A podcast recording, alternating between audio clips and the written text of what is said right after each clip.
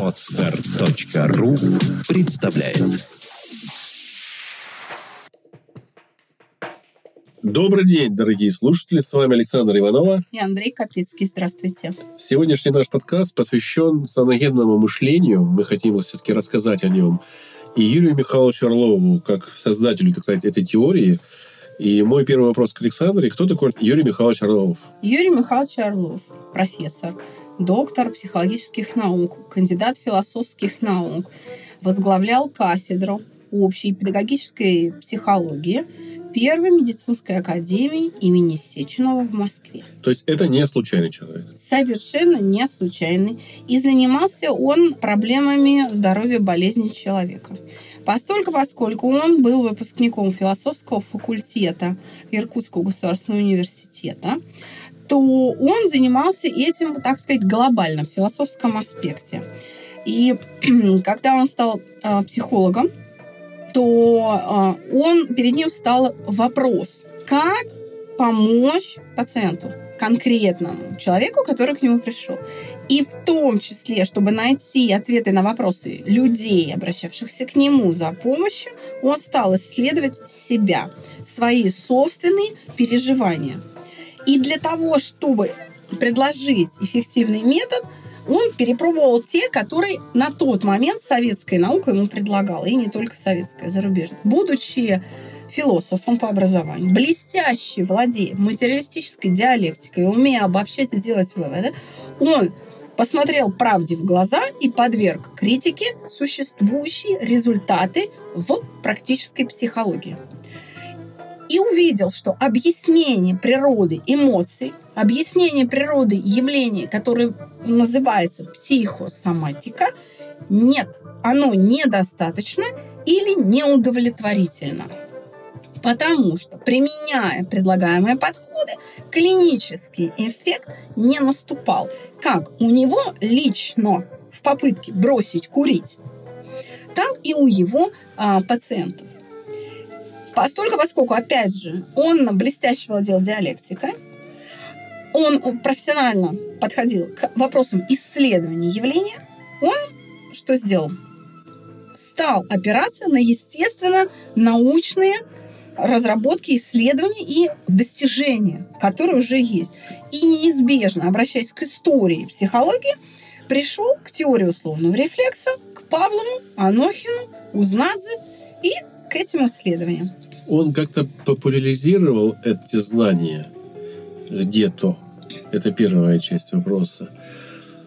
Были ли у него противники в ну, то есть признавали или не признавали его научение или теорию другие не менее заслуженные психологи. И, собственно говоря, в чем суть саногенного мышления, придуманного им? Саногенное мышление, термин, введенный в науку Орловым, переводится на русский как оздоравливающее. Все. Нет никаких сложностей с интерпретацией здесь нет. Э, просто в науке принято использование латыни для э, создания терминов. Санос – здоровье, генос – порождающее мышление, порождающее здоровье. Вот таким образом. Э, первая публикация, насколько я помню, это 1991 год – Называется она «Восхождение к индивидуальности».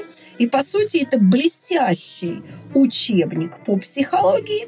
Правда, как говорил и сам в этом учебнике писал Орлов, психология для непрофессионалов. Но, по сути, это блестящий учебник по психологии. В нем сведено все.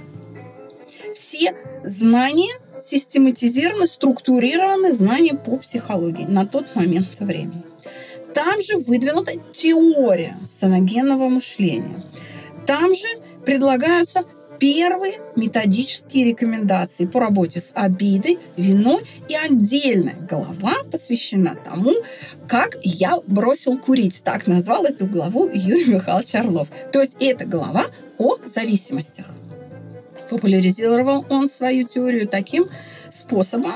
Он издавал брошюры публиковал книги свои. В московских библиотеках восхождение к индивидуальности можно найти. Она также в большом количестве в сети, в интернете есть. И с ними можно познакомиться. Очень доступным языком написано. Там просто выдвинута первая идея. Далее когда уже времена перестройки закончились и, так сказать, рыночная экономика набрала обороты, Юрий Михайлович Орлов открывал курсы дистанционного обучения. Он популяризировал свою теорию, во-первых, своей собственной практикой. Во-вторых, он, например, читал лекции в э, Политехническом музее в Москве, в большой аудитории. Чтобы читать там лекции, нужно получить одобрение ученого совета этого э, авторитетного очень музея. Да? Эти лекции аудио и видео форматах тоже бесплатно есть в интернете в большом количестве на сайте его поклонников, может быть, учеников, там, его наследников. Мы тоже этим пользуемся. Часть лекций у нас тоже размещена на наших пабликах. С этим тоже можно познакомиться.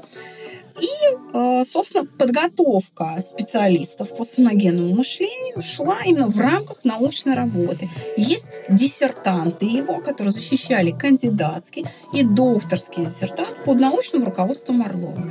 Например, в области педагогики, на мой взгляд, лучших успехов достигла Светлана Николаевна Морозюк, это э, его воспитанница, ученица защитила. Она, правда, докторскую уже после смерти Юрия Михайловича, но готовила под его руководством именно в области педагогики. Она, насколько мне известно, сейчас работает секретарь она ученого совета на кафедре ИУ Сосновского. Это Московский государственный педагогический университет имени Ленина.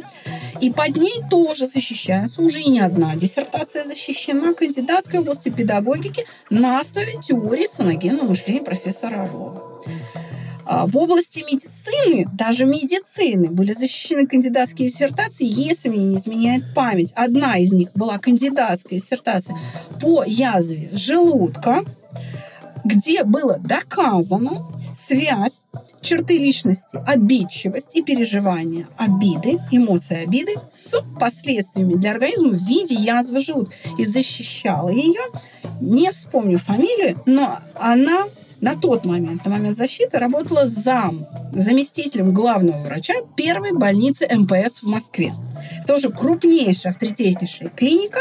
И как бы это было исследование доказано методами доказательно статистически достоверные, да, доказательной медицины э, в Москве. Э, и это большой-большой камень, фундамент теории саногенного мышления.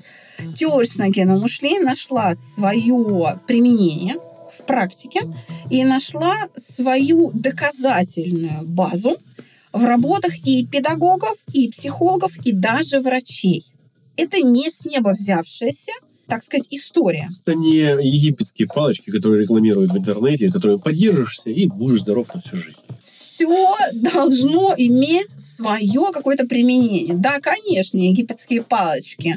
И, э, понимаете, они хороши для здорового человека. Если здоровый человек, абсолютно здоровый, будет держать эти палочки регулярно, то, в общем-то, он и будет э, и дальше здоров. А если это тяжело больной человек, то, в общем-то, вряд ли он встанет с инвалидного кресла. Просто нужно понимать условия. Знаете, это, как говорится, мертвому припарке. Нужно понимать просто назначение этих египетских палочек. Эти цилиндры, я, я кстати, да, с ними знакома. Да. Да, да. Еще раз говорю, что признавали или нет Орлова э, при жизни. Да. Его уважали. Просто не всем хватало уровня квалификации и знаний для того, чтобы оценить его вклад вообще в развитии мировой науки фактически. Это Нобелевская премия. Открытие того, то есть то, что сделал Орлов, он фактически совершил научное открытие, достойное Нобелевской премии. А, это он ее не получил, так скажем. Я и думаю, это очень жаль. В силу специфики нашего научного мира, который очень инертен, не может воспринимать новое адекватно, боясь в первую очередь, как ни странно, за свою задницу, а уже потом, числе, да. думая о прорывах где-то, некому просто выдвинуть этого человека. Потому Ю... что действительно Но, тем реально... не менее, Юрий Михайлович очень уважали коллеги, они его признавали. Он был академиком Академии информатизации при ООН. Понимаете, для того, чтобы понять, что сделал Орлов, что он открыл, И вот этот вот научный прорыв, степень важности, нужно было иметь другую квалификацию. Если э, речь идет о психологах, то у них было недостаточно знаний. Врачи больше, понимали, потому что врачи как раз привыкли опираться на естественные науки. Психологи нет. Они на гуманитарные науки опираются и с гуманитарных позиций, с позиций, а зачастую просто из-за словоблудия пытаются что-то то есть им просто даже непонятен был уровень этого открытия. Хотя они признавали, говорят, да, это очень оригинально, это такой вот необычный подход, системный, очень вот э, замечательный, эффективный. Но, к сожалению, с точки зрения именно бизнеса и администрирования, вообще процедуры и процесса обучения себе подобных, в рыночном плане он проиграл, будучи человеком ученым, а, к сожалению, с его смертью, в общем-то, система обучения синогенного мышления разрушилась. А насколько я знаю, ваш отец, в принципе, э, один из учеников э, Юрия Михайловича Орлова, э, Единственное, что не успел защититься из-за смерти, да, его. Да. Что его связывает с этим учением и как он себя позиционирует на сегодняшний момент вместе с вами? Вы саногенщики или у вас что-то другое уже? Мы саногенщики. Вы саногенщики? Да. А мой отец действительно воспитанник Юрия Михайловича Орлова. Ему повезло, наверное, среди его диссертантов меньше всех.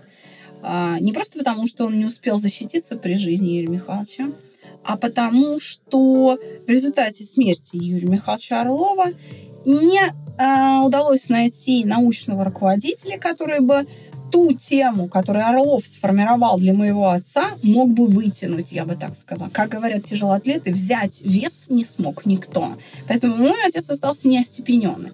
Хотя Владимир Александровича сам Орлов при жизни называл своим лучшим учеником и говорил, что Иванов добился наилучших результатов. Это очень приятно осознавать. Я думаю, что мы можем по этому поводу устроить интервью для Владимира Александровича, и пусть он расскажет свой путь, как он пришел к Орлову и как он пришел к тем своим выводам и разработкам, которые мы сейчас успешно используем. А, ну, вот как-то так. Мы действительно саногенщики, но мы сделали следующий шаг – мы с отцом занимались тем, чтобы оптимизировать процесс обучения с помощью теории и метода саногенного мышления, потому что есть одноименный метод саногенного мышления, который создал сам Орлов. Для дистанционного обучения он разработал э, методичку в виде 9 брошюр. Люди э, работали самостоятельно, получая задания по этим 9 брошюрам, но даже и э, дистанционно, либо с помощью Орлова, обучение, освоение навыков самогенного мышления происходило в течение двух лет. Редко в течение полутора это слова самого Орлова, их в методических рекомендациях к, к теории саногенного мышления можно найти буквально в первой брошюре.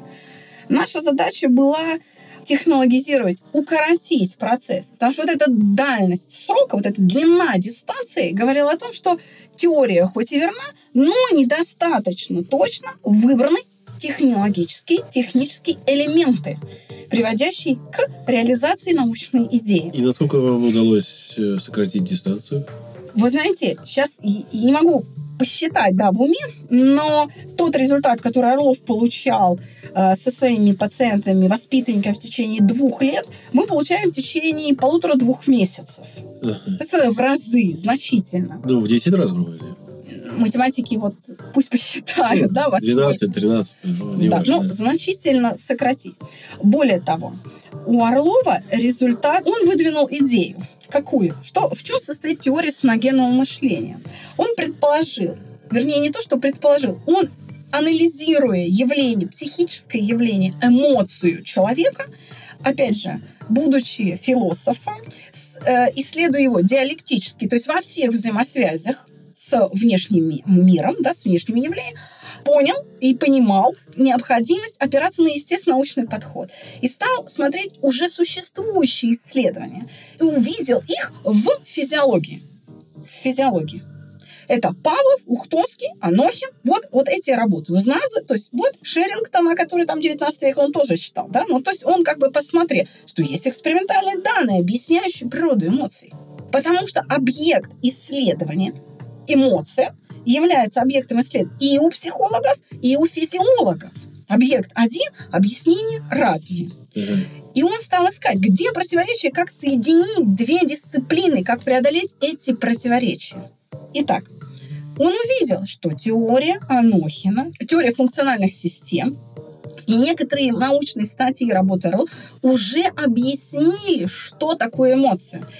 И он увидел, что теория функциональных систем пришел к выводу, не противоречит, не противоречит тому, что объясняют с гуманитарных позиций психологи, что ее можно применить к эмоции. То есть эмоцию, обиду, вину, ста, стры, стыд, страх, гнев, оскорбление, отвращение, любовь, ревность, зависть, все что угодно, любую эмоцию, даже боль, эмоция боли, да, или эмоция голода, ну, какие-то более такие биологические да, эмоции, их можно объяснить рассмотреть как функциональную систему. Что такое функциональная система? Это такое сочетание механизмов внутри тела человека и их действий, которое неизменно приводит организм к приспособительному эффекту применительно к той ситуации, в которой этот механизм сложился.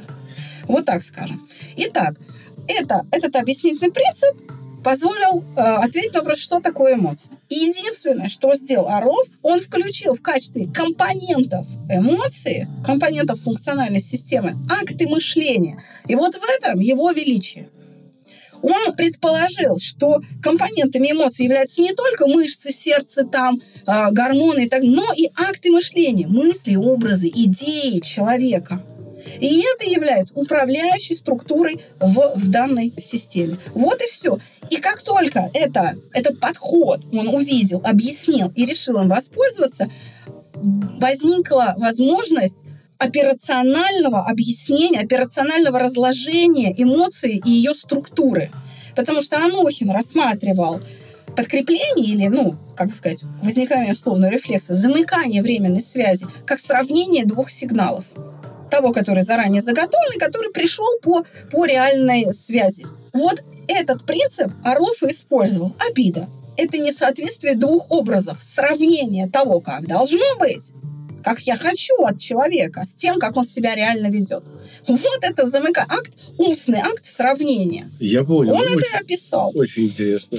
Ну, а скажите тогда, насколько вам удалось э, не временно сократить, а улучшить саму структуру саногенного мышления, потому что, насколько я понимаю, у вас все-таки есть некоторые отличия от того, что написал Юрий Михайлович, и вы как более продвинуто уже используете. Это первая часть вопроса. Вторая часть вопроса. Люди пытаются скачивать саногенное мышление и лекции, и книги, и пытаются как-то сами применять. И нужно им знать, что этот результат все-таки он наступит, но наступит долгосрочно, через два года. Да, но в брошюрах, буквально в первой брошюре методические рекомендации Просто я этого не знал. Это реально. Буквально в первой брошюре методические, методические рекомендации курса Орлов там пишет, ага. что это будет два года, в лучшем случае полтора. Он об этом говорит. Люди должны должны понимать, что касается нас, да, uh-huh.